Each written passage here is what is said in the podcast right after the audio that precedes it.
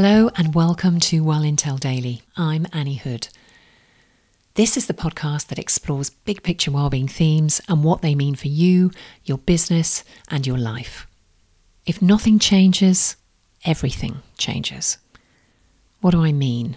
Well, we're yet to reach a tipping point to be able to stop carbon emissions climbing, to reduce them we have the same challenge in physiological health, mental health.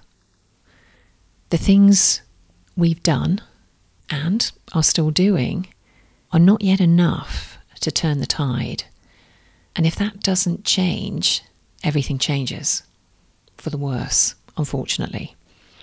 So, this is a rallying cry to say to you, in whatever capacity you have as an individual, as a leader of a business, of a company, of a government department, perhaps, we have to do things differently. And the purpose of this podcast is to dial up the volume on the relevance and the priority of well-being culture every way we look at it, whether it's through the lens of environment and the climate, whether it's through the lens of society and physiological health, or whether it's through a lens of leadership, of governance, of stepping up what we're doing. When I say stepping up, I don't mean a little bit of a nudge, I mean multiply it by 10 in terms of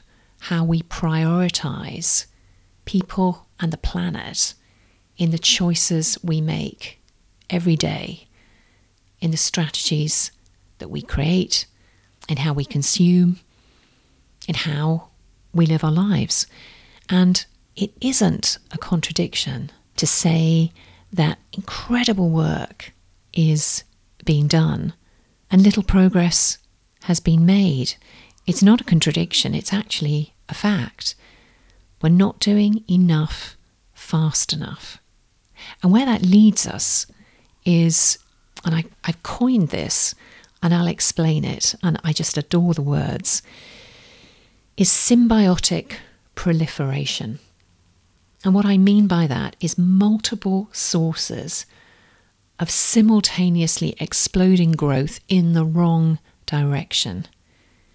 We have a symbiotic proliferation of challenging issues, what we're seeking is symbiotic proliferation in a positive way, in a way that sees the negative trends reverse, in a way that sees a fundamental shift in carbon emissions. And I know that sounds impossible as we sit here now, as you're listening, as I'm talking.